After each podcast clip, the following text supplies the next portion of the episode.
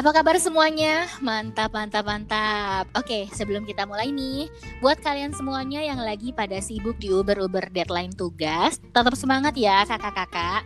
Yakin aja ini semua bakal terlalui dengan lancar dan mudah-mudahan hasilnya juga bisa selancar kisah cinta aku sama kamu nih. Eh ya. Yo, dong, harus semangat nggak boleh lemes dan nggak boleh malas benar nggak ya, Dim? Iya Mas Bim. Jadi hari ini kita bakal ngobrol-ngobrol berfaedah nih judulnya. Ngobrol santai tapi isinya serius dan semoga nanti nilai akhirnya bisa serius juga ya Pak ya. Amin. Amin. Amin. Iya mantap. Hari ini balik lagi sama kita di podcast Ambi dan kali ini dalam judul Aku, Kamu dan Manajemen Operasi Kita. Eh ya, dari judulnya aja udah gimana gitu ya kan. Jadi hari ini kita bakal ngobrol banyak nih terkait manajemen operasi bareng kakak-kakak kece aku di sini. Oke, seperti yang kita tahu, yang dimaksud manajemen operasi itu kan sekumpulan aktivitas yang menciptakan nilai dalam bentuk barang atau jasa dengan mengubah input menjadi output. Nah, manajemen operasi ini juga erat kaitannya dengan unit-unit yang lain, misalnya unit marketing karena menjadi permintaan, unit produksi karena mereka yang akan menciptakan produk dan unit finance karena mereka yang akan men-tracking bagaimana perusahaan itu dijalankan, membayar tagihan dan menagih piutang atas barang atau jasa yang diberikan. Nah, itu kira-kira sekilas penjelasan singkat dari aku. Pastinya bahasan kita kali ini bakal sangat berfaedah nih buat teman-teman entrepreneur yang butuh insight untuk bisnis yang sedang dijalankan atau yang akan dijalankan. Oke, untuk mendalami lebih jauh lagi, di sini udah ada orang-orang kece badai nih yang bakalan jadi gestar aku hari ini. Orang-orang yang pastinya jam terbangnya udah pada tinggi dan yang nantinya bakalan aku tanya-tanya banyak atau bakal aku interogasi soal ini dan itunya. Tapi sebelum itu, kalau kata orang-orang dulu kan katanya tak kenal maka tak sayang nih ya. Ya meskipun ada juga sih yang udah kenal tapi nggak sayang-sayang. Makanya kita mulai dengan kenalan dulu nih. Silakan silakan buat kakak-kakak kece aku waktu dan tempatnya dipersilahkan. Halo, nama aku Bimo, 33 tahun, statusku siap ke pelaminan. Sekarang aku kerja di PT Mitra Transaksi Indonesia sebagai Head of Market Operation. Di sini aku mau pesan aja buat teman-teman semuanya. Apa pun kartunya, transaksinya di edisi mandiri aja ya. Oke, transaksinya di edisi mandiri aja, tetap iklan ya Pak ya. Yo, Boleh. eh. Selanjutnya ke kakakku yang paling cantik nih, boleh Kak Ade. Halo Dini, halo semua. Halo. semua, saya Ade. Halo, saya Ade. Instagram @adetenyum. Jangan lupa follow, like, komen ya. Nah, saya kebetulan bekerja di bagian hajat hidup orang banyak sebagai brand manager buat Indomie selera. Oke, selanjutnya kita ada Mas Dani nih di sini. Boleh dong Mas Dani perkenalannya. Oke, dengan gue Kapten Dani, umur saat ini ya kurang lebih 20 tahunan lah ya. Gue sebagai Kapten Paret Garuda Indonesia, itu aja. Oke, oke. Membahas soal manajemen operasi nih ya. Kalau aku lihat dari perkenalan tadi tuh, ketiga perusahaan teman-teman ini kan bergerak di bidang yang benar-benar berbeda. Ada yang di industri payment, industri penerbangan, dan juga ada yang di FMCG. Jadi macam-macam kan ada yang produk, ada juga yang jasa. Pastinya ada perbedaan di sistem dan prosesnya. Nah, sebelum kita masuk ke prosesnya, aku mau bahas dari sisi produknya dulu nih, Kak. Karena kan kualitas produk atau jasa tentunya bakal jadi hal yang sangat berpengaruh ke kelangsungan bisnis perusahaan. Nah, mengenai proses terbentuknya produk itu sendiri, di manajemen operasi kan kita kenal dengan istilah produk dan proses desain ya, Kak. Nah, boleh dong aku dengar sharingnya tentang itu dan kebetulan kan karena Kak Ade juga kerjanya di bagian marketing nih ya. Sebenarnya gimana sih Betul banget. Sebenarnya gimana sih kak hubungan antara marketing dan operasional dengan produk dan proses desain itu sendiri kak? Oke, Dini, aku langsung jawab aja ya. Din. Jadi sebenarnya kita awalin dengan kenapa sih sebuah perusahaan atau brand team itu bikin suatu produk?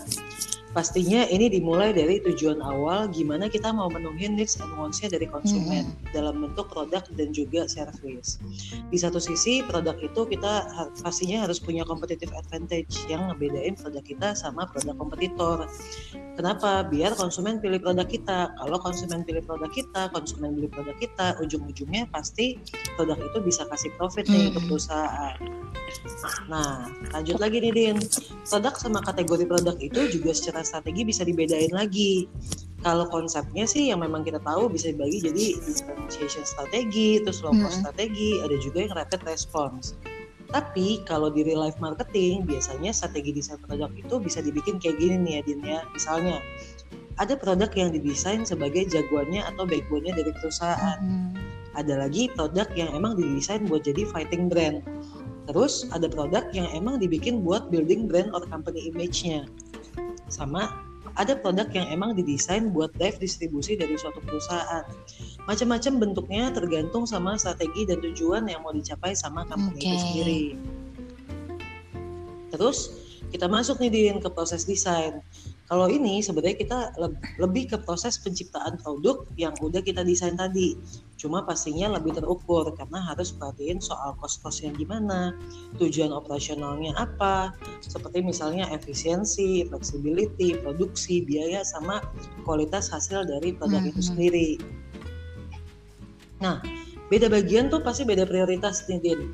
Misalnya kalau tadi tim operasional, manufacturing, logistik, gudang, supply chain, mereka akan ngelihat lebih ke proses desain. Tapi kalau aku di marketing, aku prioritasnya akan ngelihat ke produk desain. Karena dari awal kita desain produk, kita itu udah harus ngelakuin eh, beberapa tahapan yang cukup ter- terstruktur. Dan sebenarnya implementasi di tiap company itu strukturnya bisa berbeda-beda. Nih, aku boleh sharing dikit ya kalau di company aku Hmm, seperti apa oke, ya, oke. Ya? Oke, jadi yang pertama biasa kita bikin dulu nih produk konsep yang jelas bareng sama tim market research sama consumer insight. Produk yang dibikin mau jaw- jawab consumer needs and wants yang mana. Spesifik pain point atau passion point yang mau dijawab apa dengan produk tersebut. Habis itu kita masuk key RTB atau reason to believe dari produknya apa yang mau dipunyain. Kita bisa bahas dari segi spesifikasinya, fungsi, produknya kayak gimana yang buat ngejawab uh, si needs and wants dari konsumen tadi. Dan yang paling penting nih Din, keunggulannya itu apa dibandingkan dengan produk Mhm. kompetitor. Gitu. Udah tadi kita lanjut ke proses selanjutnya, kita ngelakuin yang namanya market test, market test Din. Formatnya pun bisa beda-beda, ada CLT, ada FGD atau focus group discussion dan macam-macam, ada panel juga. Nah, setelah itu dari market test kita akan adjust feedback-feedback yang datang dari konsumen. Mm-mm. Nah, sampai akhirnya produk itu kita launch, kita develop bareng sama tim. Oke. R&D. Nah, itu sebenarnya sebelum kita mau launch produknya. Sekarang kalau kita mau launch produknya, tahapannya itu lebih panjang lagi. Mulai dari bikin prototipe produk, kita analisis skala lab, bikin desain kemasan, pendaftaran BPOM, pengecekan halal. Ini semua kita lakuin bareng tim quality assurance. Terus tahap berikutnya mulai tuh ngumpul kemasan, kita produksi kemasannya, persiapan forecast produk, persiapan raw material. Misalnya nih bumbunya ada yang spesial nggak, toppingnya ada yang perlu diimport nggak gitu. Sampai ke nanti pengiriman raw material dan juga packaging material ke cabang-cabang yang akan produksi. Bagian ini kita kerja bareng sama tim supply chain. Nah terus masih ada lagi nih tahap berikutnya. Eh, setelah cabang produksi terima tadi raw material sama packaging material, kita lanjut ke tahap trial production sampai akhirnya setelah itu kita ke mass production.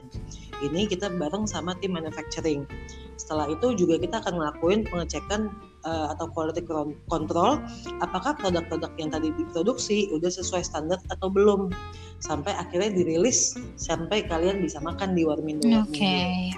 Nah, yang nggak kalah pentingnya nih ya Din ya, kita juga pasti harus ngitung dan kerja bareng sama tim finance. Kita hitung yang namanya COGS, kita hitung gross profit, P&L seperti apa, marginnya gimana, price tiernya seperti apa, sampai kita ngitung ke rasio bid yang di dalamnya pasti udah memperhitungkan operational cost buat launch produk ataupun service tersebut. Gitu sih Din, kurang lebih sharing aku dari sisi marketing. Oke, thank you banget ya Kak Ade sharingnya. Nah, tadi kan Kak Ade udah jelasin nih mengenai produk kan ya. Sebenarnya untuk produk sendiri kan sependek yang aku tahu ada siklusnya nih dari dia launching sampai akhirnya perusahaan memutuskan untuk stop produk itu. Kalau dirasa demand-nya udah nggak oke nih. Nah, boleh dong Kak Bim sharing lebih detail sebenarnya apa sih yang dimaksud produk life cycle itu?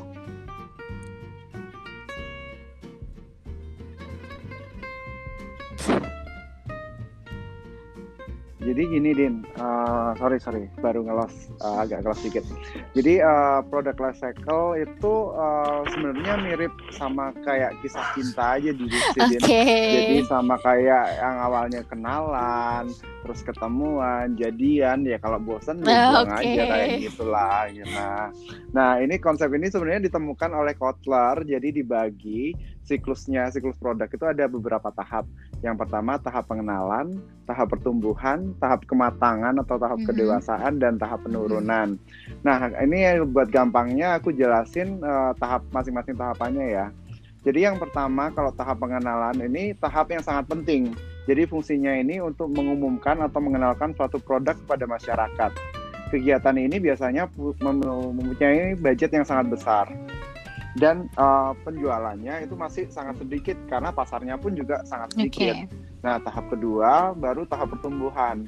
Ini suatu produk telah mengalami suatu peningkatan penjualan yang cukup signifikan dan perusahaan udah menikmati profitnya nih walaupun sedikit. Nah, tahap ketiga itu tahap kedewasaan atau maturity.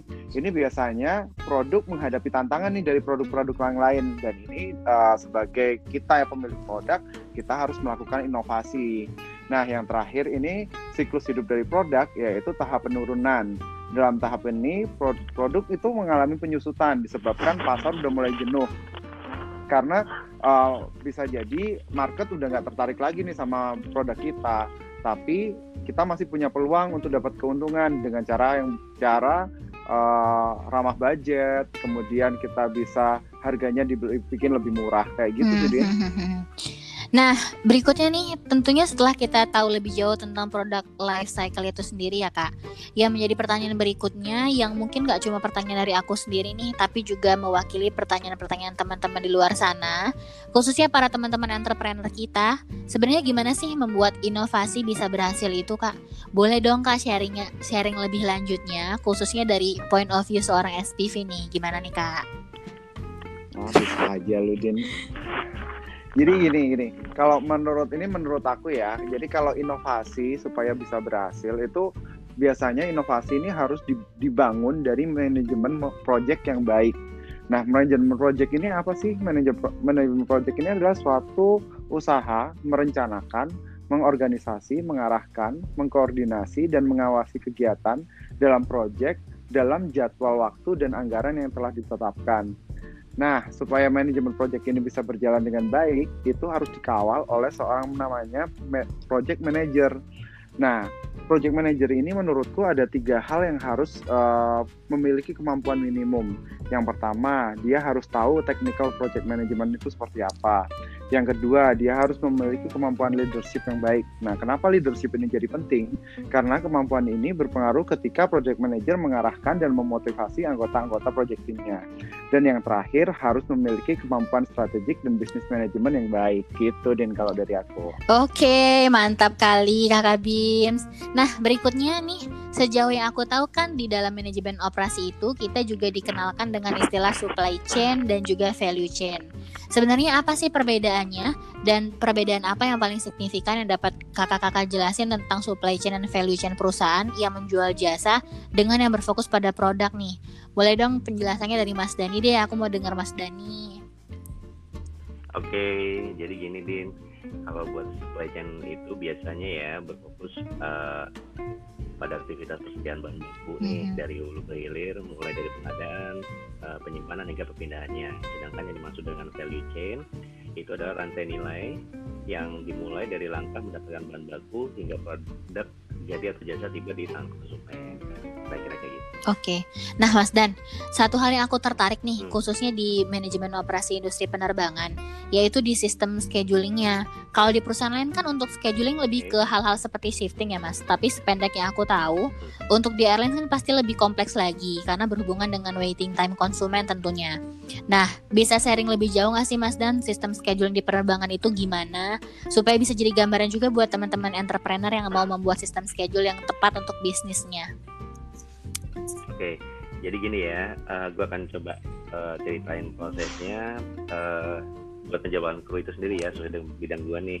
Jadi ke apa namanya overall dulu nih teman-teman. Jadi eh, penjadwalan buat kru di Garuda Indonesia itu biasanya diterima oleh kru tuh pada akhir bulan berjalan untuk periode satu bulan berikutnya nih sebagai contoh ya schedule bulan Desember nanti ini akan saya terima di akhir bulan November ini ya kurang lebih sekitar tanggal 28 lah Hmm.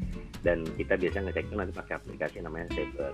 Nah, overallnya dulu lagi nih untuk eh, apa namanya untuk supply chain itu sendiri yang bisa gue gambarin adalah eh, dari beberapa divisi nih, misal contoh pertama dari niaga, terus aircraft assignment, eh, planning, terus dan kru itu sendiri. Nah, untuk planning itu tadi kita eh, masih bagi dua ya. Jadi nanti dia ada eh, dua divisi lagi. Sebenarnya masih satu divisi, cuma dia kepecah jadi dua. Yang pertama untuk yang scheduling satu bulan, dan yang kedua adalah yang untuk periode harian dalam waktu 72 jam. Hmm. Nah, buat detailnya nih ya untuk prosesnya, kalau dari eh, niaga tuh ngapain sih? Jadi dari pihak niaga itu dia akan ntar ngecek nih eh, jumlah tiket yang terjual, terus jumlah penumpang yang akan diterbangkan dalam satu rute nih. Misal contohnya kita ambil saja eh, Jakarta Bali nih. Nah nanti ketahuan nih jumlah penumpangnya untuk hari apa, jumlah penumpangnya berapa. Nah dari situ nanti akan diteruskan ke bagian aircraft eh, assignment. Nah, untuk aircraft assignment ini sendiri dia akan melihat nih, dia akan ngecek lagi nih jumlah penumpangnya berapa tadi yang didapat dari teman-teman di niaga. Hmm. Nah, kemudian untuk penerbangan tersebut dia akan melihat lagi uh, tipe pesawat apa aja yang bisa kita gunakan, misal dengan jumlah penumpang uh, total XX gitu ya. Nah, di Garuda sendiri ada beberapa tipe pesawat nih kita tahu Bombardier jadi seribu nih untuk penumpang di bawah 100, habis itu 737 800 untuk penumpang di bawah 200 dan yang di atas 200 kita ada Airbus 330 dan Boeing uh, 777 atau 777 ya. Nah, setelah itu nanti baru tuh mereka akan menentukan uh, misal oke nih uh, kita ambil misal contoh yang uh, karena penumpang Jakarta masa penuh peak season oke kita ambil yang Airbus 330 nih karena memang kebetulan lagi uh, penuh banget. Nah, setelah dari situ sudah ditentukan tipe pesawatnya baru dia akan nanti menentukan lagi ke bagian scheduling nih. Nah, di scheduling ini sendiri untuk pembagian ada dua lagi nih. Uh, jadi misal yang pertama adalah untuk uh, apa namanya uh, crew pairing. Di sini dia akan menentukan nih kru yang sama dalam penerbangan yang berurutan dengan titik awal dan titik akhir yang sama dan tentunya juga dia memperhatikan pe- peraturan keselamatan yang ada dan sesuai peraturan perusahaan ya. Terus yang berikutnya adalah crew rostering. Nah pada tahap ini berfokus pada penugasan masing-masing uh, si mobil pilotnya ya. Masing-masing pilot mempertimbangkan kualifikasi yang dimiliki, waktu perjalanan dan permintaan dari kru tersebut. Maksudnya apa sih permintaan dari kru tersebut? Itu semisal nih gue bulan depan pengen request nih, gue pengen terbangnya ke kota Medan gitu misalnya. Itu juga akan dipertimbangkan oleh mereka. Nah selain itu ada beberapa faktor operasional lain yang penting untuk perencanaan penjadwalan itu sendiri. Antara lain misal uh, panjang landasan. Kayak tadi misal bisa nggak sih Airbus 330 landing di Denpasar dengan panjang runway seperti itu? Atau contoh nih kita ambil rute yang lain ya untuk masalah uh, pertimbangan dengan uh, kapasitas bahan bakar pesawat. Kayak dulu tuh ada kita rute uh, Jakarta ke Amsterdam. Kalau kita menggunakan Airbus 330, kita harus transit dulu misal di Abu Dhabi untuk refueling. Nah, tetapi ketika kita memiliki 777, kita sudah bisa langsung direct terbang dari Jakarta ke Amsterdam, Hmm. kurang lebih kayak gitu. Nah, yang utama lagi nih pada saat penjadwalan itu sendiri, eh, divisi penjadwalan ini dia akan ngecek nih buat krunya nih eh, jam terbangnya masih cukup nggak? Karena Garuda sangat strict mengikuti aturan CSR. Jadi misal nih kayak gue nih dalam seminggu cuma boleh maksimal terbang 30 jam atau dalam waktu eh, sebulan gue cuma boleh 110 jam kurang lebih seperti itu. Nah setelah itu uh, sekali udah pasti juga teman-teman ada pertanyaan ya. Eh, misal misal nih kan penerbangannya din- dinamis nih misal ada kru yang sakit atau ada irre- irregularities misal pesawat yang rusak itu bagaimana sih nah di sini tugasnya si OJ atau yang memonitor dalam waktu 72 jam dia untuk benar-benar memonitor dan memastikan bahwa penerbangan berikutnya tidak ada yang terlewatkan. Kurang lebih kayak gitu. Dan yang terakhir nih eh, dari kru setelah dia menerima kecelakaan perjalanan itu sendiri eh, kita bisa ngeliat dari aplikasi cyber. Dan ketika kita mau berkoordinasi ketika mungkin ada yang sakit atau apa pun itu kita harus koordinasi dengan eh, pihak OJ itu tadi untuk dalam waktu 72 jam dan yang terakhir nih sedikit iklan ya Eh, Garuda tuh sampai saat ini teman-teman jangan khawatir kita benar-benar strict ngikutin aturan pemerintah dengan maksimal penumpang 70% yang akan kita angkut dan Garuda juga baru saja dinyatakan sebagai maskapai global dengan standar protokol kesehatan dan keamanan terbaik di dunia. Oke. Okay. Din. Thank you banget buat sharingnya Mas Dan. Oke, okay. thank you banget buat sharingnya nih buat kakak-kakak semua para gestar kita hari ini. Semoga ilmunya berguna ya guys buat kalian-kalian semua yang mau mulai buka usaha atau yang emang udah punya usaha terus mau ngerapiin sisi operasionalnya. Mulai dari desain produknya yang abis itu tentunya harus mikirin desain prosesnya juga, terus produk life cycle-nya, project manajemennya, terus gimana juga tuh dengan supply chain dan schedule harian dan bulanannya. Thank you semuanya, salam hebat luar biasa.